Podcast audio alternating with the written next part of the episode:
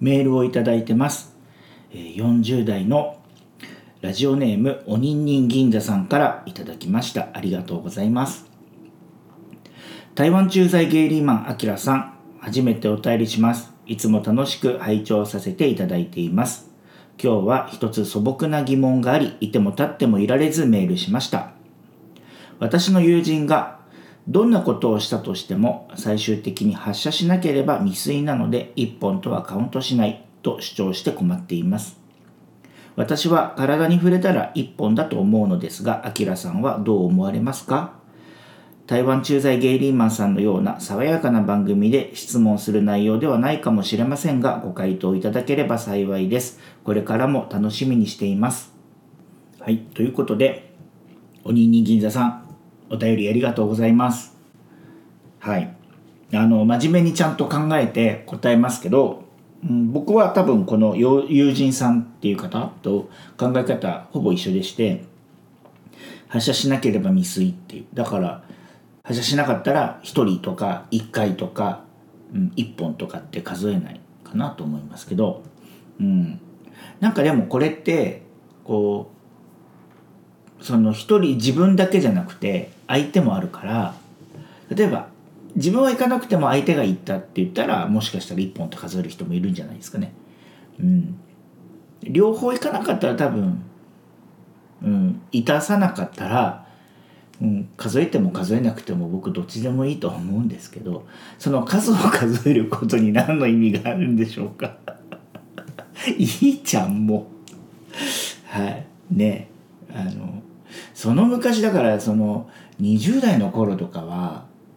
なんかその数の多さをね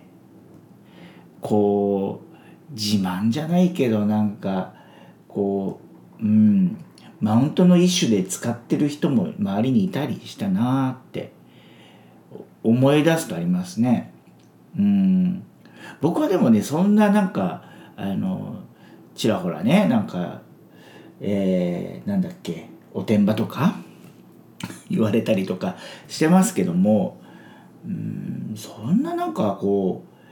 うなんだろう数が多いっていううん感じでもないしそうね。でもまあまあ20代の頃はそれなりにうんいろんな人とはえお相手させていただいたとは思いますけどでもその頃ってそうのことを思い出すとそうどっちかが言ってなかったら多分それを1人とか1回とかって数えてなかったと思いますね。はい、なので、えー、おにんにん銀座さんの、えー、質問に回答すると、うん、その友人さんと一緒。行けば1本。行かなかったら1本に入れないみたいな感じだと思いますが、えー、皆さんどうでしょうか？っていうかなんでいきなり唐突こんな質問なんでしょうか、えー、おにんに銀座さんえー、いい加減にしてください。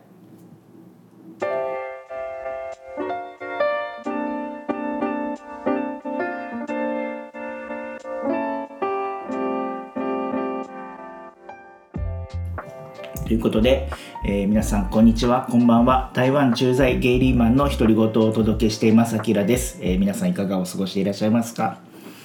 えー、この番組では、えー、台湾に駐在で、え、住んでいます40代の、えゲイがですね、まあ、日常のこととか暮らしぶりそれから LGBTQ 関連についてつぶやくポッドキャストとなっております、え何か、え番組に関して、えご質問とかご意見ございましたら、え概要欄にあります Gmail アドレスもしくは、え Google のですねお便りフォームまで、えメッセージいただけますと大変励みになります。どうぞよろしくお願いいたします。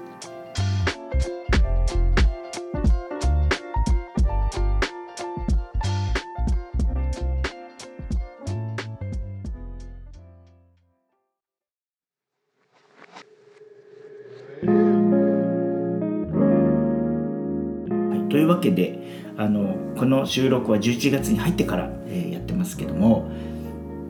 もうあっという間ですね。もうあと2ヶ月しかないですね。年末までね。皆さんどうですか？どんな感じで残り2ヶ月過ごしますか？今自分はこう、まあ、仕事にちょっと忙しくなって追われてる部分もまああるんですけど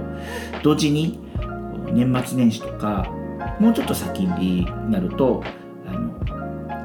えー、中国中華圏かの中ではあの旧正月の休みが来年の1月の下旬にあってですね、まあ、その年末年始もしくは、えー、旧正月のところでなんかどっか行きたいなとかっていうのをこう考え始めていてでまあそれでねこう準備というか予定を立てるのにこうまたちょこちょこその友達だったりとかいろんな人に、えー、声をねかけ始めてるんですけれどもまあその中でねあのこの間、うん、前彼に、えーえー、連絡を取ってその年末ね、えー、とか会えたらいいなみたいなこうお誘いをしたんですけど今日はその話をですねうんまあちょっとつまんないかもしれないんですけど、えー、皆さんに聞いてもらいたいなと思って、えー、収録しております。でまず前提としてですね あのちょっと自分はこうツイッターのスペースとかでは結構お話はしてるんですけどそういえばポッドキャストでちゃんとあの報告というか、えー、言ってなかったなと思うんですがその台湾で付き合っていた彼氏と、え、9月の下旬にお別れというか、え、お別れです、はい。えー、関係を解消しまして、えーまあ、独り身です。でまあその別れた理由っていうのが、まあ、これは完全に僕の方からごめんなさいって言ったんですけどあのなんだ？ちょっとね8月9月とか忙しかったのもあるんですがまあそのポッドキャストで何回か言ってるんですけどちょっとね自分のこの先行きですか？あの次の赴任先とか仕事っていうのがなかなか見つかんないみたいな話を、え、何度かしてると思うんですけどね。それが結構自分のなんか精神の不安定さというか、えー、をもたらしましてなんかこうモヤモヤしてたりとかストレスを感じていたりとかそういう時期がちょっと長く続いてたんですね。でまあそういう時ってこう、まあ、誰かにこう話を聞いてもらったりとか、まあ、解決というかこう自分がねもうちょっと自信を持てたりとか前向きな気持ちになれればいいんですけどなんかその6月下旬ぐらいから9月そうだな。10月までかな。結構ずっと不安定なままでいたんですよね。でその時にまあ彼はすごいなんか心配してくれてなんかサポートできることがあればなんてことを言ってこう励ましてくれてたんですけど、うん、まあその自分のその将来の駐在の次の予定とかっていうのはその何かこうサポートをしてもらって決まることじゃないっていうなんかそういう感じの考え方をずっとしてしまっていてその優しさとか心配でをこう素直に受け入れることができなくてなんかちょっとあの距離を置きたいなっていう話をしてしまっていたんですね。でもう一個は、まあ、その彼とはうんまあ共通の言語がやっぱりなくて、まあ、ちょっと英語は喋れるんですけど、まあ、僕は中国語ができないっていうのがあってこう2人のこうなんか深い話っていうのをこうなかなかするタイミングとか時間とかも、まあ、取れなかった上にそのうんなんかねこう深い話をしてもこう会話が組み立てられないというか一方的に話してしまうみたいになってしまって、うん、なんか自分にとってのこううん理想とするこうなんていうんですかね会話みたいにならなくで、それがストレスというわけじゃないけどやっぱり自分がちょっとこう大変だなとかあと逆に相手が大変な時もそうなんですけど言葉でこうちゃんとつながっていきにくい関係性っていうのがうんその数ヶ月前の自分にはちょっと耐えられないというか、うん、僕が求めていたのはそういうことじゃなかったんだっていうことに気づいてで結果としてねあの距離を置いた上で、うんまあ、いろいろねその考えた上でちょっとお別れをさせていただいた次第なんです。でまああのそこはそういう感じではり、えーえー、一人になったわけですけどもでその後にあの日本にね一時帰国をするってことででその時にねこの、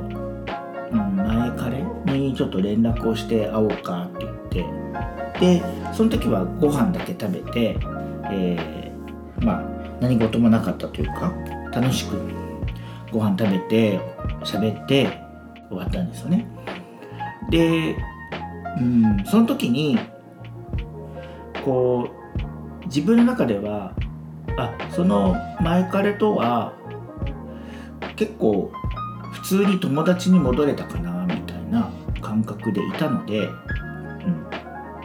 うん、だしなんか向こうも会おうって言ったら結構あの普通になんかあんまりなんていうんですかねこう躊躇とかそういうのがなくて会いたい会いたいみたいな感じで言ってくれてたのでなんかそれでいけるかななんて思ってまあ実際に会ってね何のわだかまりもないななんて思ってたんですけどまあそれで今回ねその、まあ、また日本に帰る一時帰国しようかななんて思ってるんだけどその時に旅行とか行かないみたいな話をしたらあのなんだちょっと旅行はっていう返事が来て、うん、でああそうなんだっつって。最初はだからその理由がなかったんであ分かった分かったみたいな感じだったんですけど、まあ、その後にやっぱりちょっとまだ旅行に一緒に行くっていうほどまだ気持ちの整理がついてないっていうか、うん、なんかちょっとまだわだかまりがあるみたいな感じで、まあ、わだかまりっていうのはそのなんか僕に怒ってるとかっていうんじゃなくてどうやらまだちょっと前持ってた感情を、うん、まだ引きずってるところもあるみたいな感じでそれでまあ旅行に行くのはちょっと辛いかなと。だけどまあそのなんかそれをねこう言われた時にあれ？と思って僕なんかそういうのをこの間飯を食った時に見逃したのかなとか思って、うん、でちょっと電話をしたんですねこの間。でまああの電話の内容を、まあ、全部事細かに言うわけではないんですけど、まあ、結論からするとそのなんか僕と関係をもう金輪際持ちたくないっていう意味ではなくて、まあ、その気持ちがあるのは、まあ、あのそうなんだけどもなんかそのなんかな、まあ、今後も普通にこう、まあ、例えば SNS でつながってるとかたまに、メッセージでやり取りしたりとか電話したりとかっていうのは今後も続けていけるっていうことがま確認もできたし、うん、ただまああのこっからがちょっと今日の本番というかあの話の本筋になるんですけど、うん、やっぱり彼は前彼はあのすごいこうちょっと、うん、自分が今後どうしていきたいかっていうのがちょっと今見えてない、うん、で、えー、これ難しいな。何て言ったらいいんだろうな。なんかね境遇が僕と似てるんですね。うん、でその何が似てるかっていうとあの前彼も、えーとまあ、日本人ではなくて、えー、外国人でその今日本にまあその労働ビザを発行してもらって、えっと、日本にはいるんだけれどもその会社とのその約束の中で約束っていうかまあ本決まりではないんだけどもいついつかの時にまあその海外に支社をね作ったらその支社に多分行くだろうという前提で今日本で一ちょっと働いてるっていうのがあってでまあそのタイミングがいつかわからないしけど本人としては日本に入れるだけいたいけどまあそれもいつまで入れるか分かんないしそんでまあなんだろうその努力ベースで日本に入れるかどうかもちょっと分からない。で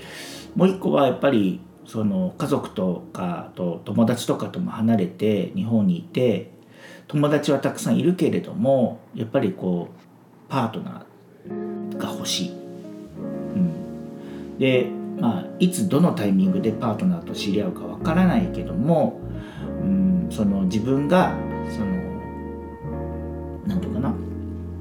次の不妊地に行くまでにパートナーが見つかるかどうかっていうのもわからないけどうんもしできたらやっぱりパートナーと一緒に住みたいっていう気持ちもやっぱり持っていてでまあその気持ちがあるからまあ実際問題僕とその前彼っていうのはその今こうお付き合いとかね遠距離とかねそういう話になるってことはまあないし、うん、お互いに、うん、なんか友達っていうか、うん、まあ元彼ではあるけれども、うん、なんかそれ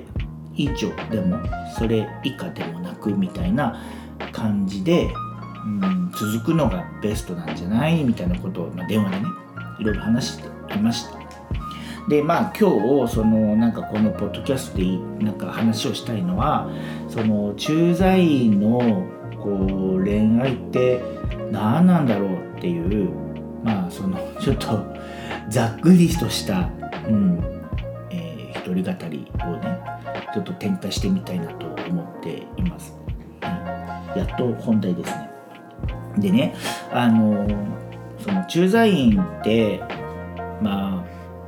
そのその名の通りというかまあその会社の事例でその自分がもともといた国とは別の国にこう赴任して、まあ、そこでねこう何年っていうその決まった、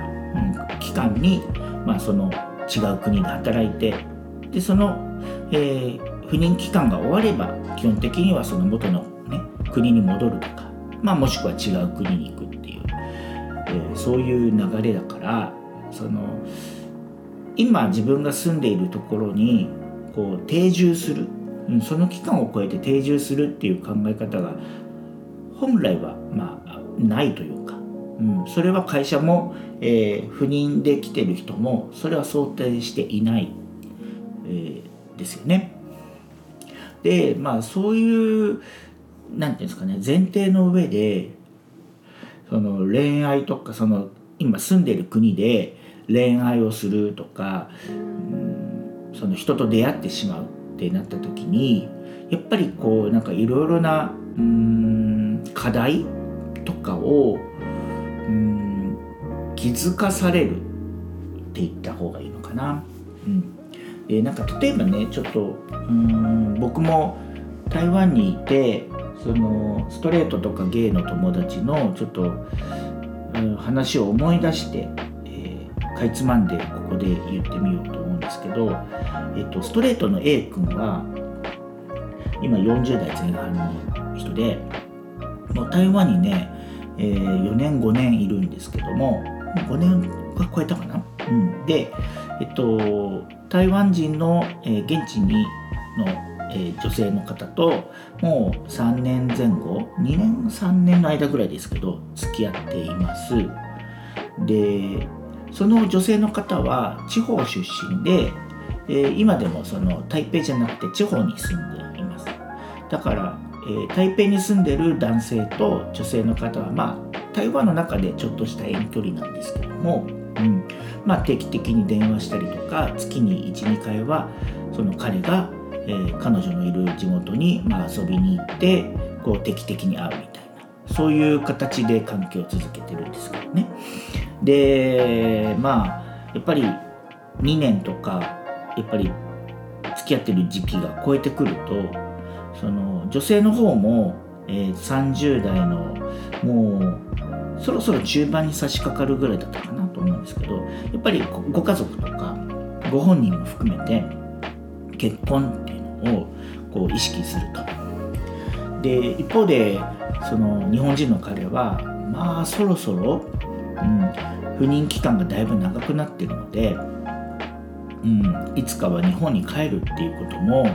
うん、だいぶ視野に入ってきてる。うん、けど、えー、彼女の方は台湾から離れる気はない。っていうところで、うん、その彼も結構考え込んでて僕はどうしたらいいんだろうと。そのね。結婚がっていう制度があるストレートの人でもやっぱりそれぞれの家族の事情とかがあってこうね国を越えて一緒にどっかにね移動するみたいなことが難しいとかっていう、うんえー、いう人もいて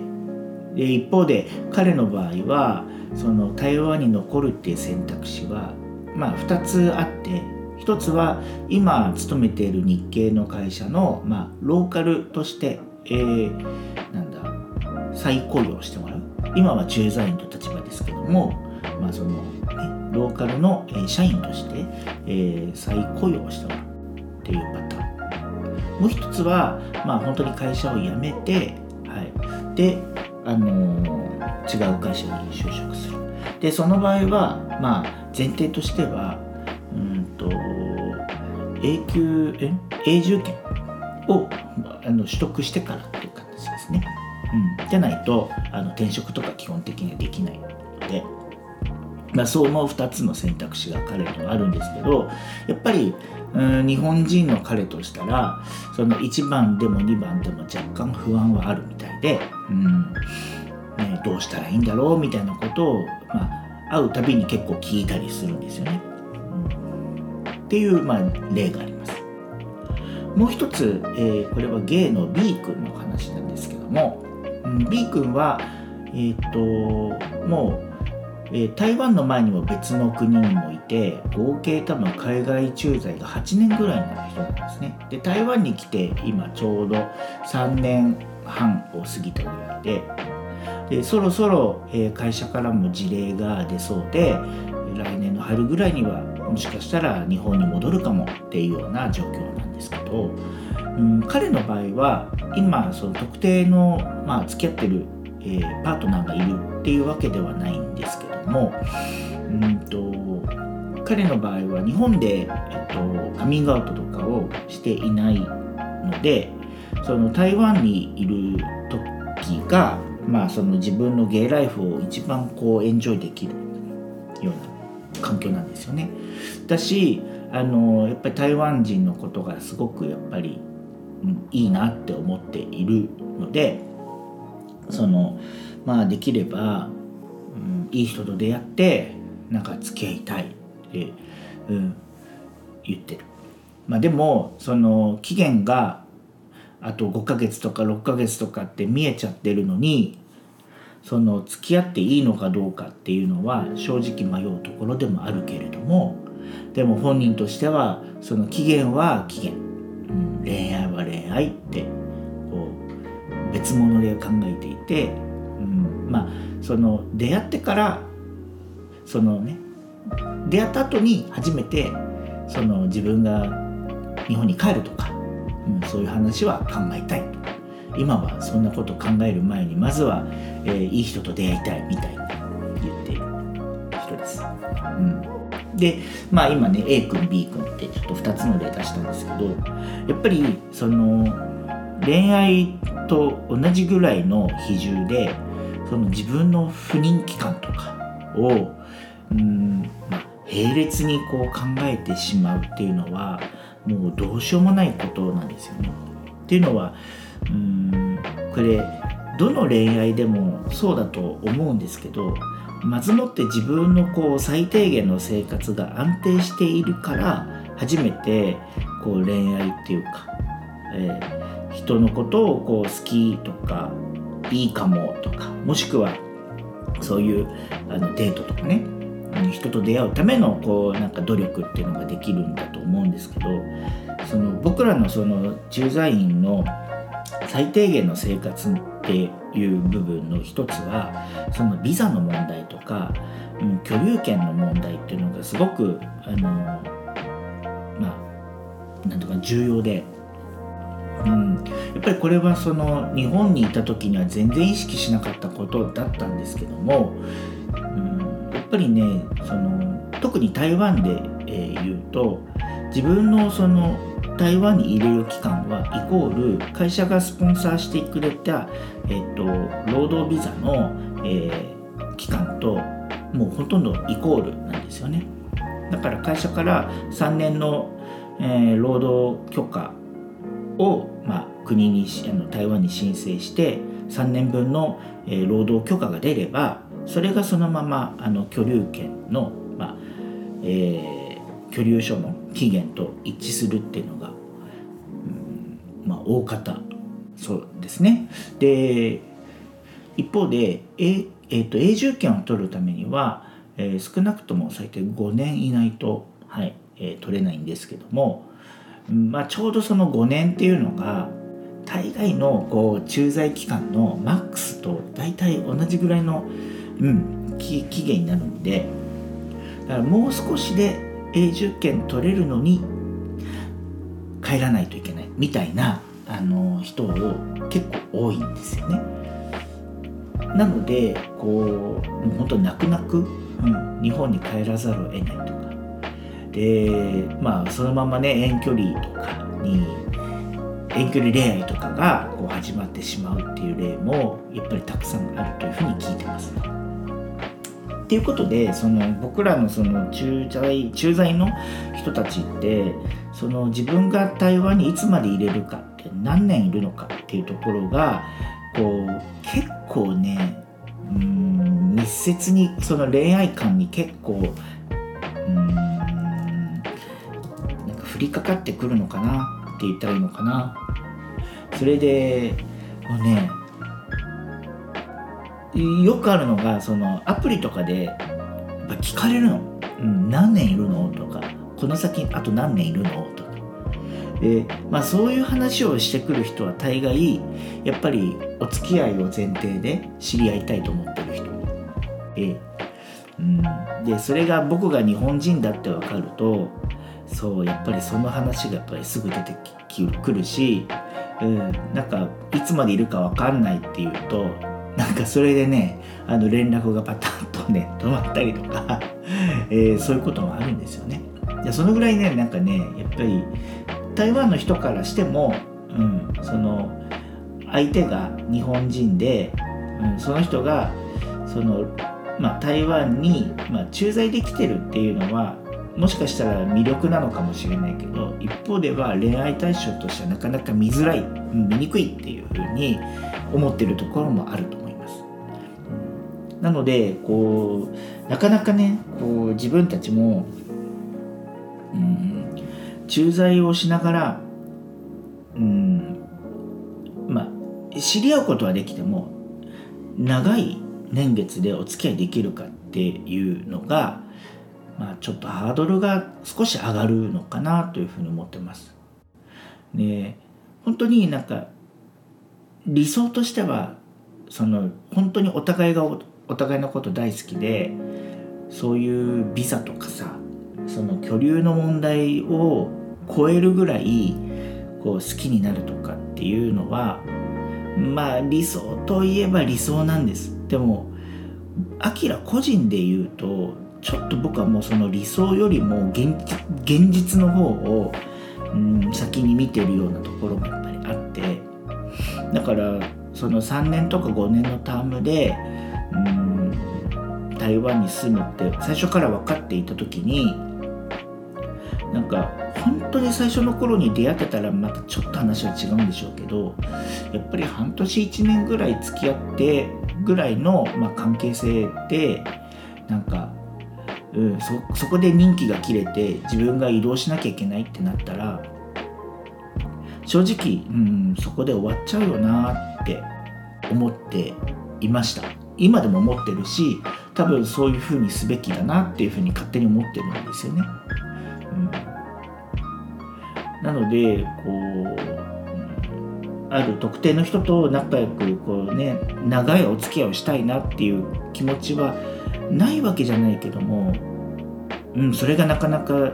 実行しづらいというね、うん、側面もあるんだなっていうのを、うん、なんか最近は考えてるし特にその前彼といろいろ話をする中で僕もそういう不安定な状況だし彼も、不安定な状況にいるっていうことがこう再確認できてそうそれをねなんか、2人で「分かる分かる」って言いながら喋、えー、っていました。うん、なんでこう、ね、そういうのを超えて長いお付き合いをするってどういうことなんだろうっていう、うん、なんか思いを巡らせています。今はね僕も台湾のねあの元彼と別れてから、えー、まあ1ヶ月ちょっと、えー、一人でいるんでまだそんな誰かと猛烈に恋愛したいとかこうそういうムードでは全然ないし、うん、けどまあ一方でどこでどういう人とねいつ会うか分かんないからなんかそういうなんか全部シャッターを下ろすというよりはいつもこうオープンでいたいなと思うんですけどただそのいざっていうタイミングになると、うん、僕はやっぱりシャッターを下ろしがちで「あごめんなさい」って多分自分がいなくなる時には別れるかもっていうのが先に出ちゃうんですよね。でめっちゃそれって多分言われる方もショックというかえそんな付き合ってもないのにそんなこと言うの変じゃないってきっと思うだろうし一方でなんか後からそれを言うのもなんか傷つけるの嫌だなとかって思う側面も僕はあるのでなんか最初から正直に言ったりしてるんですけどまあそれがね正直というかドライと捉えられる、うん、冷たいとか、うん、感情が先に来てないっていうふうにね、え思われてしまうところもあるし